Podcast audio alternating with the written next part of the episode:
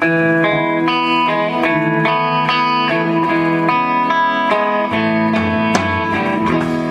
to the Modern Jewish Girl podcast. I am Jenna, lawyer by training, writer, and teacher by choice. Originally from New York, I am a proud wife and mother living in Los Angeles. Join me as we delve into the Holy Torah's teachings and apply them to our lives. I keep it short and sweet, but always deep. Welcome.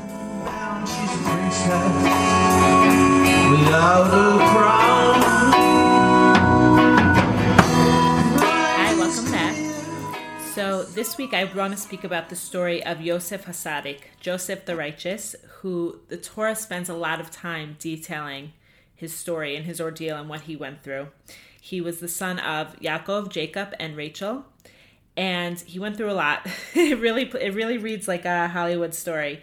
So I'm going to spend a little bit of time telling the story and then speaking out what we can learn from it and specifically focusing on navigating life's challenges because as we'll see he went through a really challenging time. Okay, so Joseph was basically the favorite son of Jacob. And as a result, this bred a lot of jealousy with his other brothers. He had 10 brothers, and eventually they they wanted to kill him, but in their mercy, they decided to sell him as a slave to Arabs who brought him down to Egypt, okay? So already this is like extremely traumatic that they like sold their brother as a slave to be taken away from his family, who of course were keeping, you know, Torah mitzvos the best way they could. Obviously, the Torah wasn't giving yet, but they they were Jewish, you know, the forefathers, and taking him away from his family and his tradition and taking him to a foreign land. Um, Egypt at the time was the most powerful country in the world, the most powerful civilization, and it was a total idol worshiping place. So Joseph gets there and who ends up buying him as a slave? Um, a man named Potiphar, who was very high up and he worked under Pharaoh. And Joseph basically became in charge of his house. And he went through a very great challenge there because basically Potiphar's wife kept trying to seduce Joseph, like over and over and over, constantly. And Joseph did not give in. Okay. And eventually she pretended that he threw himself on her and forced himself on her, which of course was not true. But then what happens? He's thrown in jail. Okay. And Joseph is in jail ultimately for 12 years. 12 years. I mean, imagine this insane story. You're captured, you're sent as a slave. Someone pretends that you tried to rape them, and then you, you're completely innocent. Now you're serving a jail sentence in Egypt, of all places. So he, the Midrash tells us that Joseph served 10 years because he slandered his 10 brothers, okay? So he had spoke Lashon Hara about his brothers to his father. Basically, he thought his brothers were not observing Torah properly, they were doing certain sins, and so he told his father, you know, he meant well, but the Midrash tells us that he didn't fully look into these matters, and it wasn't true. What the, he thought the brothers were doing things that they actually weren't. So, mida keneged mida, meaning measure for measure, Hashem punished Joseph and he had to serve 10 years in prison. So that was his original sentence was meant to be 10 years, okay? And then what happens? So he's in prison with the baker and the chief butler of Pharaoh, who were both put in prison because the baker had served Pharaoh bread with like a pebble in it or a rock, and the chief butler had served Pharaoh wine with a fly in it. So they both were in jail, and they both had dreams, and they couldn't figure out the interpretation of the dream. And Hashem enabled Joseph to interpret their dreams correctly. And he basically said to the baker, You're gonna you're gonna be hung, which is what happened. And he said to the chief butler, You are gonna be restored to your former position with Pharaoh. And he said to the chief butler, Remember me and mention me to Pharaoh when you get out of here. Okay? So for doing that, for telling the chief butler, you know, think remember me and tell Pharaoh about me that I'm innocent and he should let me out Hashem punished Joseph and he had an additional two years in prison. okay? Which really seems very extreme. We have to understand that our forefathers in the Torah were like the spiritual DNA, the genetic code of the Jewish people. Okay? And the things that were happening to them are kind of like a framework for the Jewish people for all eternity. So, first of all, these people were on a very high level, okay? Imagine being like a man who's seduced day in and day out by a beautiful woman and he doesn't give in. I mean, the, Joseph was rightfully called Hasadik, the righteous one, okay? And they were on such high levels that Hashem held them to a high standard. So when Joseph said to the chief butler, Remember me and tell Pharaoh about me, he essentially was putting his faith, his salvation in the hands of this mere person as opposed to Hashem. As opposed to just trusting in Hashem, he had like a blip in terms of his faith. Okay, he, he had a little bit of a lack of faith, and so he was punished for an additional two years. But what's so amazing is the moment Hashem was ready to take Joseph out of prison, he immediately rose to the highest heights. Okay, so this is what happened. Two years go by, and Pharaoh has a dream.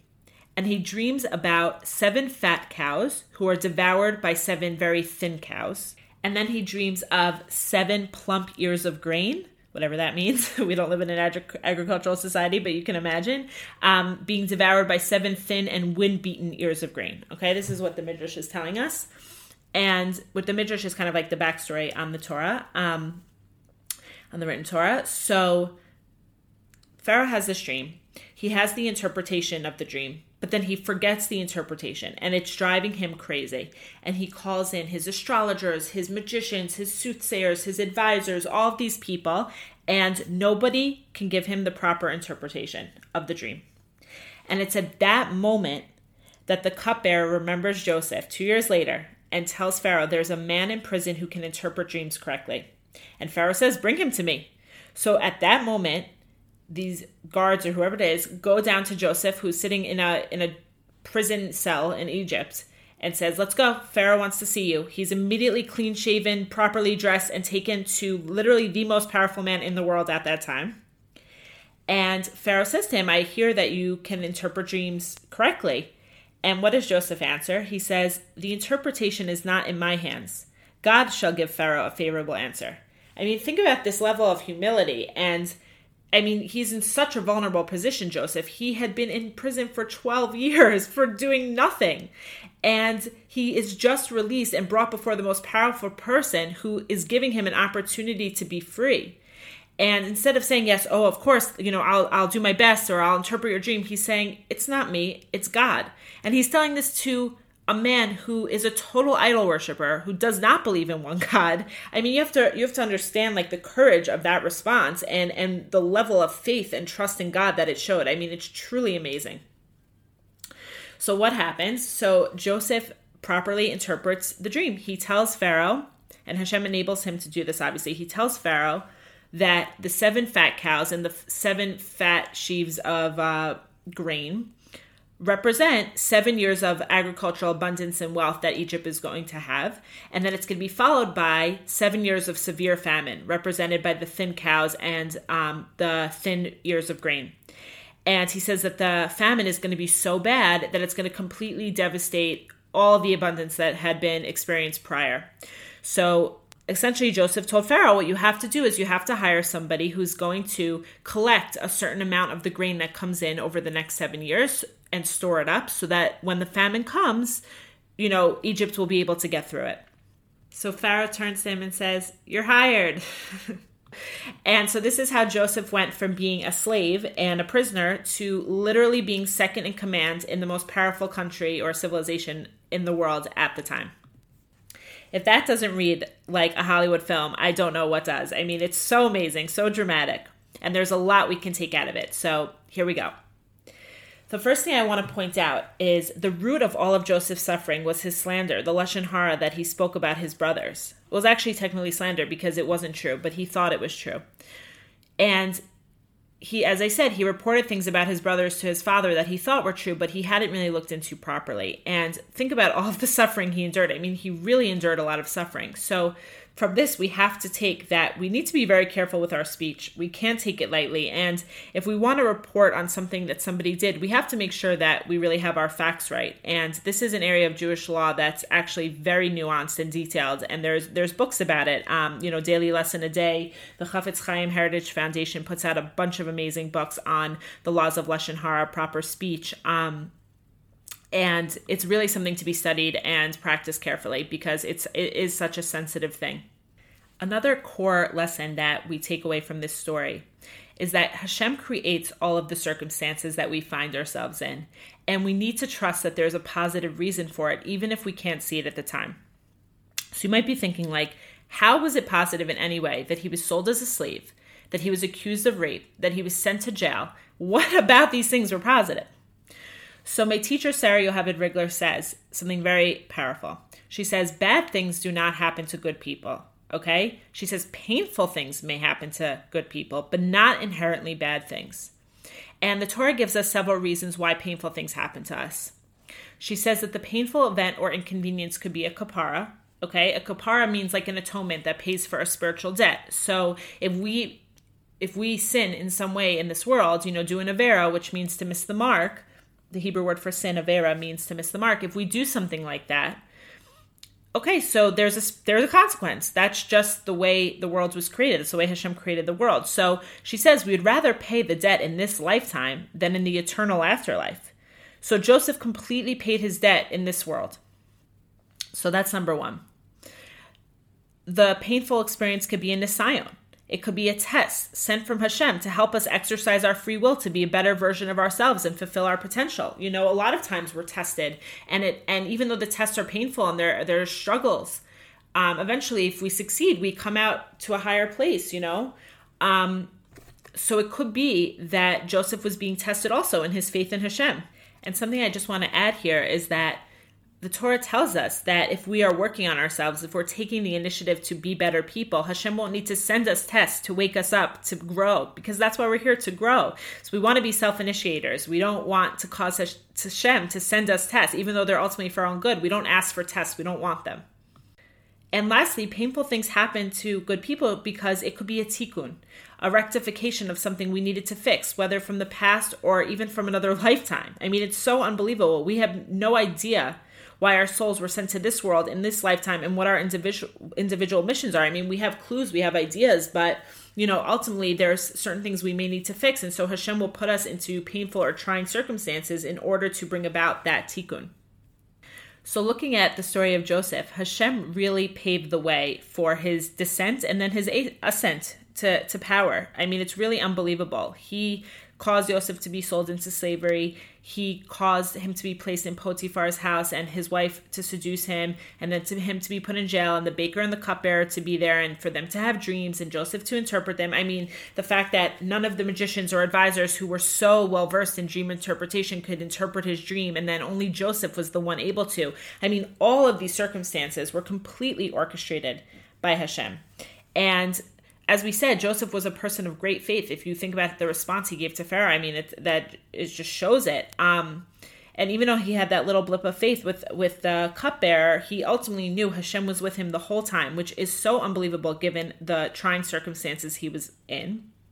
And we have to take this lesson for our own life that Hashem is with us all the time. Even if we sink to the lowest low, like Hashem is there with us. And that's because a parent does not give up on his child. It doesn't matter what happens to the child or what the child does or goes through, the parent is always with him. And so too, Hashem is always with us. When I was at Emory, I got to a place where I wasn't really so motivated Jewishly. I was kind of becoming a little disconnected and I felt like I needed my own space. So I had stopped learning with the rabbi on campus and I kind of stopped going to Shabbat dinner. I stopped doing everything. I talk about this in my book that just came out, by the way, um, Princess Without a Crown. And it was it was really crazy because I had planned to go back to Israel to learn in Neve, and because I was feeling so disconnected, I was like, you know what, I don't think I'm going to go anymore. And basically, I had the most incredible divine providence experience that I detail in another podcast episode, the one Two Books, Two Friends with my friend Cynthia, where basically Cynthia and I had happened to be in the same city on the same night and she said, Come with me to Israel. And I, I kind of woke up. It was like a light bulb moment where I'm like, oh my gosh, I'm gonna go. And so I decided to go back and I kind of got back on the derech, got back on track. And when I got back to campus and I the next time I saw the rabbi on campus, I, you know, went up to him and I apologized and I told him what happened to me and my run in with Cynthia. And I'll never forget what he said to me. He said, You know, Jenna, I gave up on you, but Hashem didn't. Which is, it's so powerful. I mean, Hashem never ever gives up on us. So, another lesson that we can take out of this story is that we can't put too much hope and trust in people. Okay, people are fallible, people make mistakes. Hashem is the source of our salvation, and people are merely messengers. Okay, so there's no one person we should ever look to as like our hope and our salvation. If Hashem wants somebody to help us, they'll help us. If He doesn't want them to help us, they're not going to help us. Okay, um, and this is really what Hanukkah is about. You know, Hanukkah the time we're in now, it's a holiday of faith and trust. Okay, think about this rebel army of Torah scholars who were going up against the greatest army of the time, the Greeks. They were totally outnumbered in terms of people, in terms of equipment. They had no shot in terms of the natural order of the world. And yet, their faith in God and their faith that they were doing the right thing and that Hashem was going to help them, that is the merit that enabled them to win and ultimately created the miracle of Hanukkah. When we have faith that Hashem is going to help us, that merit enables miracles from Hashem. I mean, it's really, really incredible. So Joseph made a mistake by putting his faith in the chief butler and um, not putting his faith completely in Hashem. Obviously, he was on a very high level, and that's why he got such a harsh punishment for that. It's something any of us would have done. But we have to remember this going forward. The next lesson I want to discuss is that we need to trust in Hashem's timing for us, okay? When Hashem was ready to redeem Joseph, at that instant, and not a moment sooner he was released from prison, and the timing was prime time for Joseph to ascend to the highest position of the kingdom with Pharaoh's dream. So everything happens when it does for a reason, and we have to trust in Hashem's timing for us. And this is also a very amazing, important point. We have to understand that it's Hashem who gives us our gifts and our talents and our abilities in life. And Joseph recognizes this to Pharaoh. He says, Hashem is the one who gives me the ability to interpret your dream. And it's maybe this humility that he had that is the reason why Hashem gave him so much power and, and gave him this merit of being able to interpret dreams. So we have to remember Hashem is the one who gives us our gifts, talents, and abilities, and we can be proud of ourselves for exercising them and using them in the right ways. Of course, you know, we have to put effort into our lives, but ultimately Hashem decides if we're going to be successful, and He's the one who gives us the abilities in the first place. And the last point that I want to make is it's Hashem who really determines who is wealthy, who is poor, who's mighty, who's weak, who's proper, prosperous, who's failing. Okay, this is what the Midrash tells us is the lesson from this whole ordeal, and we have to understand that our position in life can really change in an instant. And depending on your position, you know, this could either make you feel hopeful that things will get better, or if you're thank God, doing amazing, you can just be grateful and understand that it's a complete gift from Hashem that you have your health, that you have wealth, whatever it is. And we all experience, you know, ups and downs in life. So when we're when we're in a low, we can we can hope that things will get better because in an instant Hashem can turn things around for us as we saw with Joseph, literally in an instant. And at the same time, if we're riding really high, we can't get too arrogant because at, at any moment Hashem could just take it all away so these are the lessons that I wanted to take out of the story of Joseph. I think it's an unbelievable story, and the story continues in in the next week's parsha when the brothers come and eventually Joseph reveals himself. I mean, it's amazing. So to sum up, as we see in the story of Joseph, Hashem ultimately controls our circumstances and our abilities and our talents, and it's He who decides our successes and our failures. And our realm of free will is ultimately our moral choices.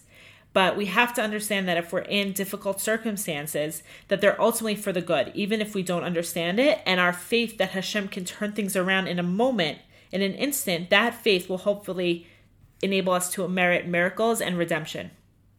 Thank you so much for listening. If you enjoyed what you heard, please subscribe to the podcast and share. And if you could write a review on Apple Podcasts, I would be so grateful. Take care.